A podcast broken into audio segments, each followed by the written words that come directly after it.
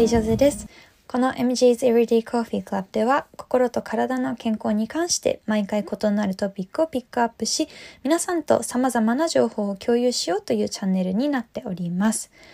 はい、ということで、前々回からはですね、まず自分のことについて知るっていうことと、前回はその人だったり物事を客観的に見ることの重要性について、私の経験談をもとにですね、お話をさせていただきました。えー、今回はこの2つにも関連するトピックになるんですけれども、ある本の内容とともに、えー、話そうと思っております。えー、ちなみになんですけども、早速なんですが、まあ、このね、今回の題名にもあるように、皆さんはレジリエンスっていう言葉はご存知でしょうか？えっとですね、まあ、もう言っちゃうんですけど、意味は、ストレスを跳ね返す力、回復力、復元力という意味になりまして、まあ、私自身もこの言葉を最近職場で初めて聞いたんですけれども、まあ本当に、え、はてなっていう感じでしたね。まあ、あの、とはいえストレスをね、ほんと跳ね返す力って聞くと、まあ、さっきもハテナって言ったんですけど、まあ、なんかこう漠然としていてよくわからないなっていうのがすごく大きかったです。でそんな時、Facebook の COO 最高執行責任者、まあ、とりあえず偉い方になりますね。シェリル・サンドバーグさんっていう方によるオプション B っていう一冊と出会いました。で、本の内容としては、彼女の最愛の旦那さんがですね、突然の事故で、まあ、二人のお子さんを残してこう亡くなられてしまうんですけれども、その、ストレスっていうのがそれぞれの値がこう決まっていて、で、この近親者の死、例えばこう、家族、お父さん、お母さん、まあ、それこそ旦那さんだったりとかお子さんですね。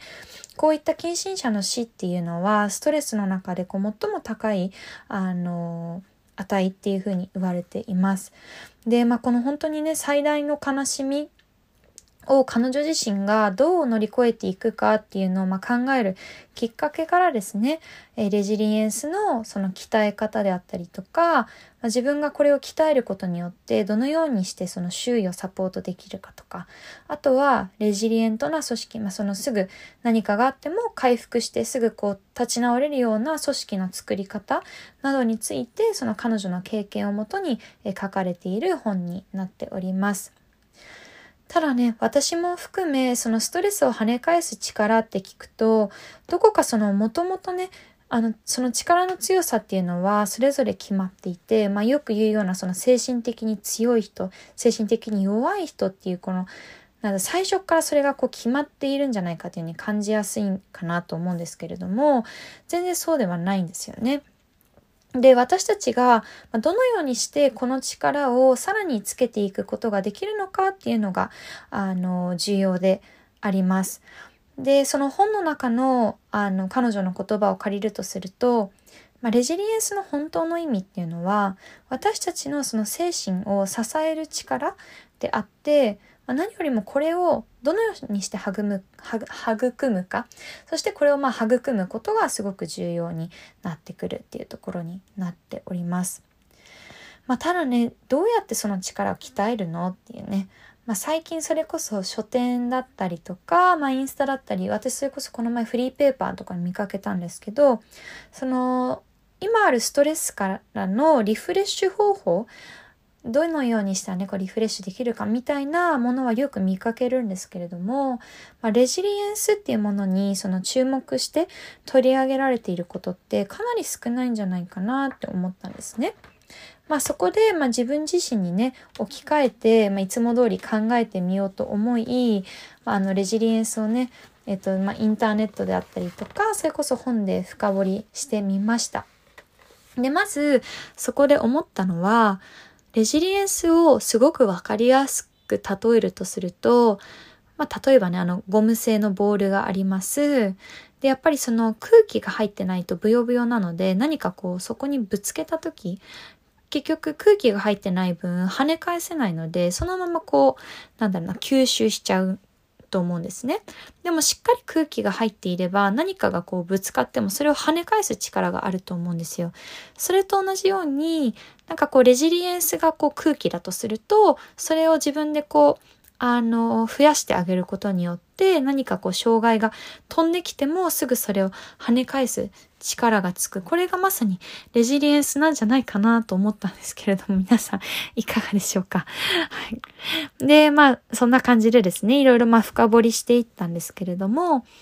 まさにね、今まで自分が無意識に行ってきたもの、まさにその、ポッドキャストでも今まで話してきたものも含め、これがレジリエンスを鍛えるための、その重要なトレーニングになってたんじゃないかなっていうのに気づきました。で、まあ、3つ今日は、えっと、上げていきたいと思うんですけれども、まず1つ目ですね。えー、自分自身について知ること。まあ、自己認識ですね。で、えっと、まあ、これはね、自分のことについて知ることで、その自分の感情を冷静に観察できるようになりますよっていうものになります。まあ、例えばこう嫌なことがあったりとかすると、どうしても、なんだろうな、それにやっぱ向き合うのってすごく嫌だし、うん、あんまりいい気持ちはしないから、やっぱり逃げたくなりますよね。まあ、そんな時以外もその自分の心だったりとか体について向き合わないと、まあ、結局そのなんだろうな自分の価値観だったりとか自分が何をしたらなんかこう嬉しい気持ちになるかとかってわからないんですよね。なので、その自分自身についてまず知ることによって、それこそ価値観だったりとか、自分が何をすれば喜ぶのかとか、あと怒った時、不安な時の、まあ、体がね、こう出す反応とか、まあ、そういったものを知ることで自分自身にまずは振り回されないようにすることが、大事なんじゃないかなと思います。で、まさにね、その方法として、ポッドキャストでも言っているように、私は紙に書き出すジャーナリングっていう方法を、えー、お勧めしております。で、二つ目としては自制心が挙げられます。まあ、これはね、感情のまま行動しないことっていうことなんですけれども、まあ、これもまさに前回の客観的に見るっていうものにつながるんですが、その自分をね、こう、まずは観察したように、次には相手も観察してあげることがすごく大事になります。で、相手が怒っていたりとか、それこそまあね、兄弟とかパートナーとかね、喧嘩をふっかけてくることあると思うんですけど、そういう時ね、そのまま感情のまま任せて、おいこらって言いたくなるんですけど、まあそこはね、あの、一回注意深く自分を見てみると、呼吸がこう浅くなっ、ってたりとかね、あの、なんだろう、自分の口調がすごく速くなってることに気づくと思うんですね。で、まずそんな時は、呼吸を必ず深い状態にしてあげること、そして言い返したくなるのを一旦そこで止まって、まあ、とりあえず相手が言うことを少しゆっくり聞いてあげて、まあ、そんな中で、あの、その発言のね、裏にある背景っていうものを、まずは想像する練習っていうのがすごく大事になってくると思います。はい。最後に3つ目ですね。は楽観的になることになります。それこそ何か嫌なことが起きたりとか辛いことがあると、まあどうしてもね、悲観的になってしまいやすいものではあるんですけれども、本の中でも、あの、あるんですが、辛いことがあると、まあそれが全て自分がダメだからってこう自分ばかり責め続けちゃうとか、今後何をやってもどうせうまくいかないとか、一生何をやってもダメだってこう思ってしまうところが、あの、まあ、少なからず皆さんの経験であるんじゃないかなとは思うんですけれども、まあ、よく考えるとこの3つって私たちの頭の中で勝手に繰り広げているだけのものだと思うんですね。で、まあ、本当にあの完璧な人なんていないし、ただこれに関しては、あの、分かってはいるつもりでも、やっぱりなんだかちょっとどこか、あの、受け入れられない部分はあると思うんですけれども、ただ本当に完璧な人なんていないし、うまくいかないことがあるからこそ、そこで私たちは学ぶことができるんですよね。で、私が父に幼い頃からよく言われていた言葉で、live and learn っていう言葉があって、日本語にすると、まあなんだろうな、生きながら学ぶ。それこそこう、生きている中で経験したことから学ぶっていうことになるんですけども、まあ、例えば私で言うと、うん、学生の時に数学で、まあ、それこそすんごい点数悪くて20点とか10点とか取っちゃった時にそれを持ち帰ってくると、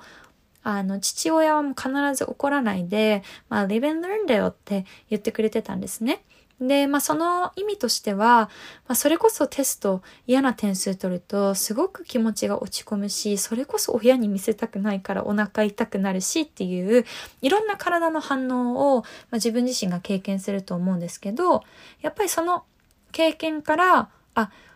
じゃあ次はこの気持ちになりたくないからもうちょっと勉強しようとか、なんかやっぱりそれがあったからこそ、あの、感じることがそれぞれあると思うんですね。で、あとは、えっ、と、それこそ前の職場を辞めるときに、まあそれも父親に live and learn だよって言われたんですけど、まあそれもね、あの、まあ働かないとまずは自分の価値観にも気づかなかったわけだし、あの、まあ、働いたことによってまた自分が新しい、あの、気づきが、まあ、得られたっていうのも、まあ、まさに経験したからこそ、なので、この言葉をね、言ってもらったっていうのがあります。あとは、本当この先どうしようって思ってる時、まあ、これも私のその就職して辞めた時の話ですね。まあ本当にこの先経済的にどうしようとか、本当将来どうしようとか思ってたんですけど、まあどうせもう私なんてお金ね、ずっとこの先もないんだなとか、どうせこの先何やっても続かないとかうまくいかないとか考えると、ますます自分の気持ちが暗くなっちゃって、本当に不思議なことにやる気も起きなくなってくるんですよね。で、まあ正直、例えばこう何かを変えようと思うとき、やっぱり明日すぐ変わるとかっていうのはなかなかないんですよね。なので、まあ、それをね、こう諦めずに続けていくことによって、まあ、少しだけだとしてもやっぱり変わっていくっていうのがあるので、まあ、すぐにはその変わらないっていう現実をまずは自分自身が知って受け止めてあげる。それでその上で絶対あのこのまま続けてればうまくいくよっていうふうに信じて自分に言い聞かせることでやる気も出るし、こうなんだろうな自分自身を勇気づけることもできるんじゃないかななんて思います。まあ本当にただの気持ちの持ちようには過ぎないんですけれども、これがまずはね、大切なそのレジリエンスの一歩なのではないかななんて思っております。で、この他にも、まあ、インターネットだったり本でね、検索すると様々なそのレジリエンスを鍛える方法っていうのが出てきたんですけど、まあ、一つ言えることは、やっぱり本当に誰であっても生きてるといいことも悪いこともあるし、それこそ何が起こるかなんて誰もわからないんですよね。まあ、だからこそ、その様々なね、ライフステージをま乗り越えること、そしてより生きやすい自分を作ってあげるためには、あの、レジリエンスがすごく、あの、大切になるんじゃないかなと思います。で、あの、最後にですね、いつも、あの、いろんなところで言ってるんですけど、自分を一番に理解して、まあ最終的にね、支えてあげられるっていうのは自分自身なんですよね。まあ、なので、ぜひ今回のポッドキャストを参考にですね、さらに自分のサポーターに皆さんなってあげてほしいなと思っております。はい。って感じで今日もね、もうベラベラ喋ってしまいましたが、皆さんここまで聞いてくださりありがとうございました。ではまたね、あの次回少しトピックを変えて、えー、お話ししていこうかなと思っております。ぜひこんなこと聞きたいっていうリクエストもありましたら、あの、インスタグラムの方でご連絡を お待ちしております。では皆さんありがとうございました。マリジョゼでした。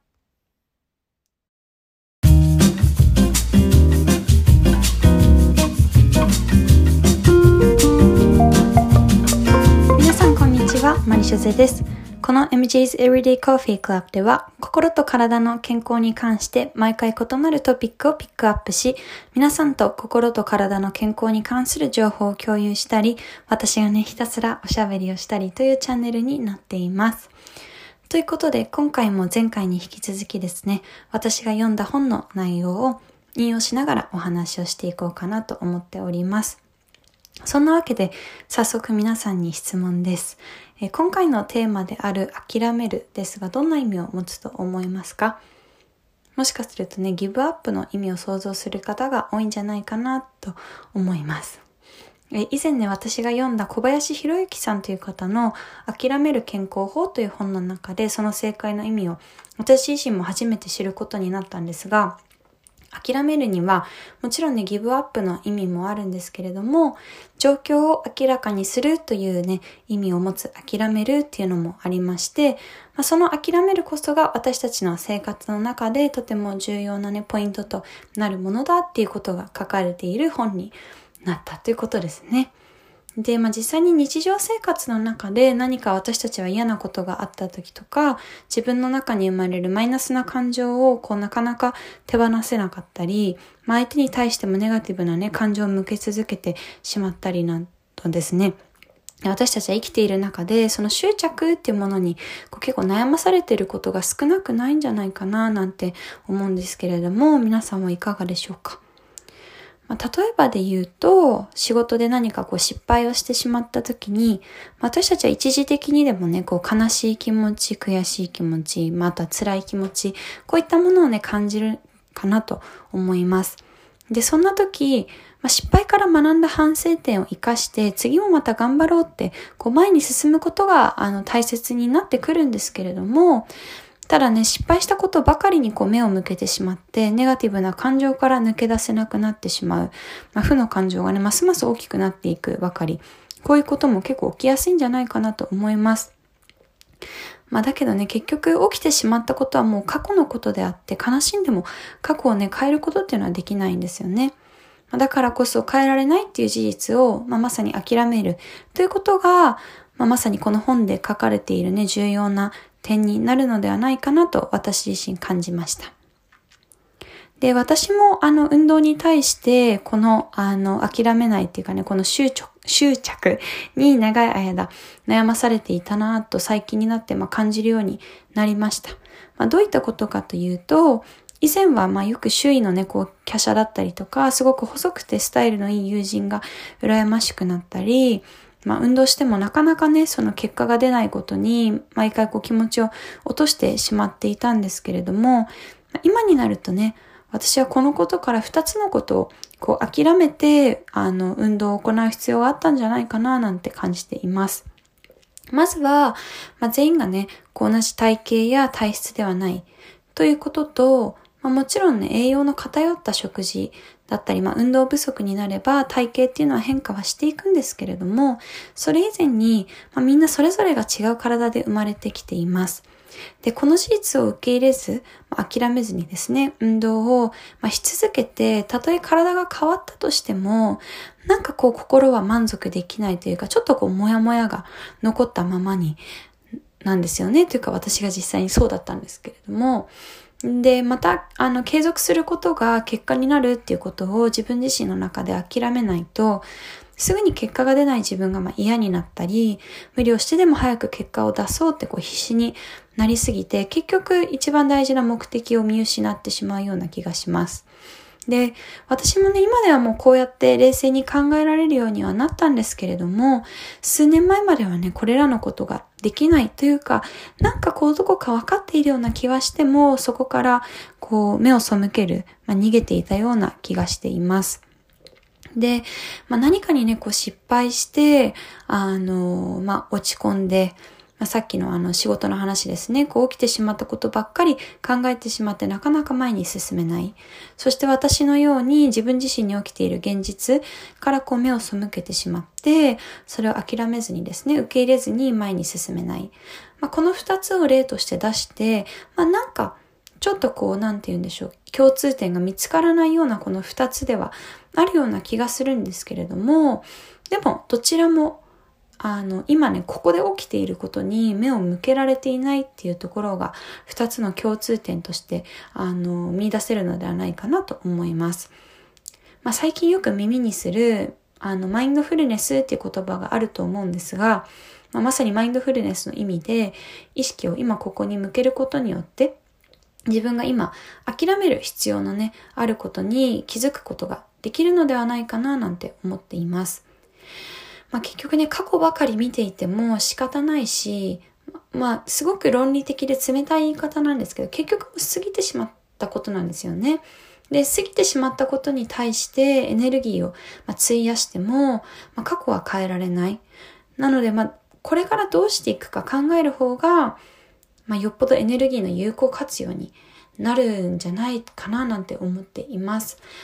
で、まあ、あとはですね、私のようにこう、起きていることを諦めずにこう行動していたりとか、まあ、今起きていることではなく、周囲にばかり目を向けていたり、今の自分の状況に目を向けられていないと、まあ、目的をね、見失ってしまう可能性もあの出てくるんじゃないかなと思います。とはいえね、私たちってこう執着を手放して前に進もうとか、漠然としたことを言われると、いや、分かってるけどできないから困ってるんじゃんとか、実際ね、執着することは何がいけないの？なんて、あの、考えるんじゃないかなと思ったんですけど、私自身結構ね、あの、まあ、論理的に考えてしまう部分もあるので、まあ、実際にそういうところがあるんですが、今回ね、私が読んだあの本のようにですね、科学的な根拠っていうものがあると、なんか確かに、まあ、そういったね、根拠があるんだったら納得できるかなとか、まあ、確かにそうだったらもうちょっとあの自分の行動も変えてみようかななんて思えるところってあるのではないかなと思います。で、まあ、嫉妬やね、怒り、妬み、悲しみ、こういったネガティブな感情でいっぱいになっている時って、私たちの心と体の機能をね、コントロールしてくれている自律神経っていうのは、まあ、乱れてしまっているんですね。で、この自律神経の崩れというか乱れがあの大きくなりすぎてしまうと、最終的に心だったり体に不調が出てきてしまうんですが、まあ、こういう話に関してはね、結構 SNS だったり本で皆さんもよく聞くかなと思うんですけれども、まあ、これが一番重要な点って、結局理解するって言っても、ちゃんと自分自身に落とし込むことで本当に理解ができるようになるのではないかなと思います。まあ、例えば私のさっきの話だとすると自分の体型やね体質を諦めずに、まあ、周囲のね体型ばかりに目を向けてしまって、まあ、周囲のようになれないとかもっと細くね常にならなきゃいけないっていうその自分の欲が叶え叶えられないことへの葛藤とか悩みが頭でいっぱいになったせいで結局体は実際にね変化していったとしてもそこのその欲が叶えられないっていうことの葛藤だったり悩みが私自身のその自律神経をこう整えずにね、あの、してしまってたので、なんか心がずっとモヤモヤで満足できていなかったんだなと思いました。だからこそね、私はやっぱり、まずは自分の体を諦めることによって、まあ運動する。そこで初めてこうなんだろう運動をする本当の目的だったりとか心も満足のいくものになったのではないかなと思います。で今回は私のねまた一例で話してはいるんですが意外とどんな悩みや生活の中の疑問もこの諦めるに落とし込むことで解決の糸口につなげることではつなげることができるのではないかなと思っています。そして最後に少し話はそれるんですが私へのね、リマインドも含め皆さんにも共有したいことですね。えー、それは、まあ、不安な気持ちっていうのは、前のね、ポッドキャストにも話したんですけれども、えっ、と、誰しもね、感じるものにはなるんですけれども、その不安な気持ちとの向き合い方がすごく重要になります。不安な気持ちをね、こうバネにして次に取る行動について考えるか、もしくは不安な気持ちに感情をね、そのままこう乗せてこう受け流されてしまってどんどんとそこに飲み込まれていくのか。この2つの違いですよね。で、まあ、不安になることって誰でもあるんですけれどもその不安って一生続くものではないし、まあ、たとえどれだけ長かったとしても何事も終わりは来ると私は思っていますだからこそ、もし不安が波のように押し寄せてきても、そのまま波に飲み込まれてね、一緒に流されるのではなくて、その波に乗ってしまうくらいの心持ち、気持ちが重要なんじゃないかななんて思っています。すごくこう、言葉で伝えると簡単に聞こえてしまうかもしれないんですけれども、まあ実際、本当にこう初歩的な部分としては、こういった一人一人のこう気持ちだったりとか、まああの、なんだろうなこう物事への捉え方見方っていうのがあの生活の中でやっぱり自分ができる行動っていうのが影響してくるところなのでこういったところがすごく大切になってくると私は思います。ということで今回ね、ぜひ皆さんには今回の回を聞いた後、最近ね、自分の中にもし溜まっている不安や悩みがあったら、一度振り返るね、時間をとっていただけたら嬉しいです。で、最後にですね、ポッドキャストに関するご質問だったり、ご意見がありましたら、何でもお待ちしておりますので、ぜひね、インスタグラムの方でご連絡ください。では、これでおしまいにしたいと思います。皆さんありがとうございました。マリジョゼでした。